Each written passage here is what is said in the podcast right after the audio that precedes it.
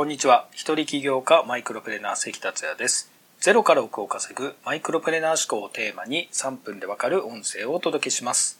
今回のテーマは、無意識の自分への問いかけを変えると結果が変わるです。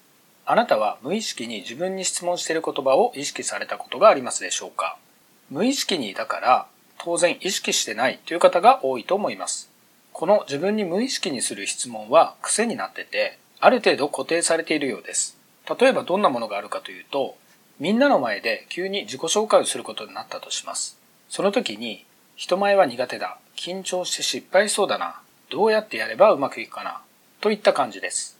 他の例だと、ビジネスの話を聞いた時に、なかなか面白そうな話だ、どうやってやればうまくいくかな、などですね。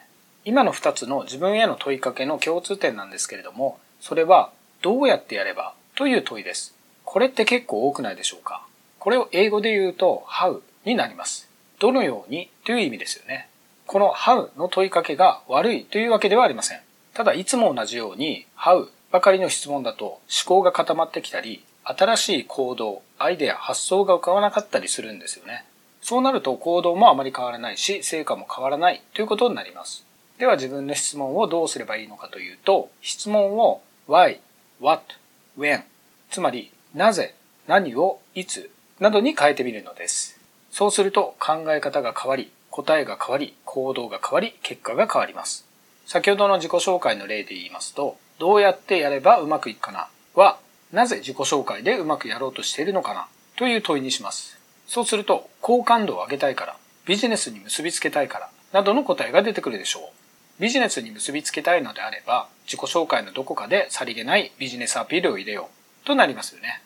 もう一つの例のビジネスですが、ビジネスの話を聞いて、どうやってやればうまくいくかなという問いの場合は、なぜそれをやりたいのか、いつやるのかと自問自答します。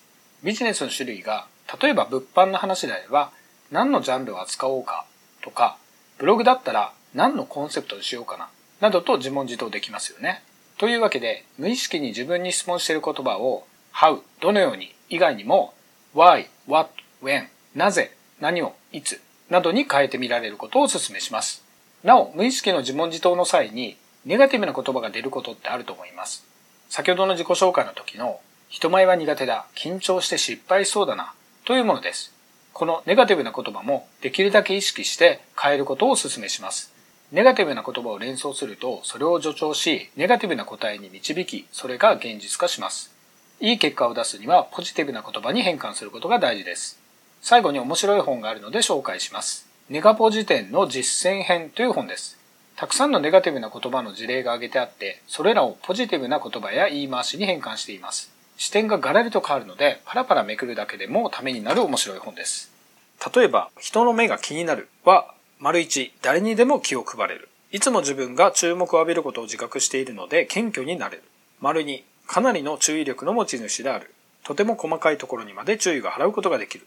丸3、第三者に配慮した行動ができる。第三者の視点に立って物事を考えることができるので、自然と配慮の行き届いた行動をとることができる。といった具合に、ネガティブな言葉をポジティブな言葉に変換されてあるので、とても面白いです。ビジネス書って感じではないので、とっつきやすくておすすめです。本のリンクを貼っておきますので、気になる方はそちらをご覧ください。それでは今回は以上です。最後までお聴きいただきありがとうございました。この音声を気に入っていただけましたら、シェアなどしていただけると嬉しいです。それではまた明日。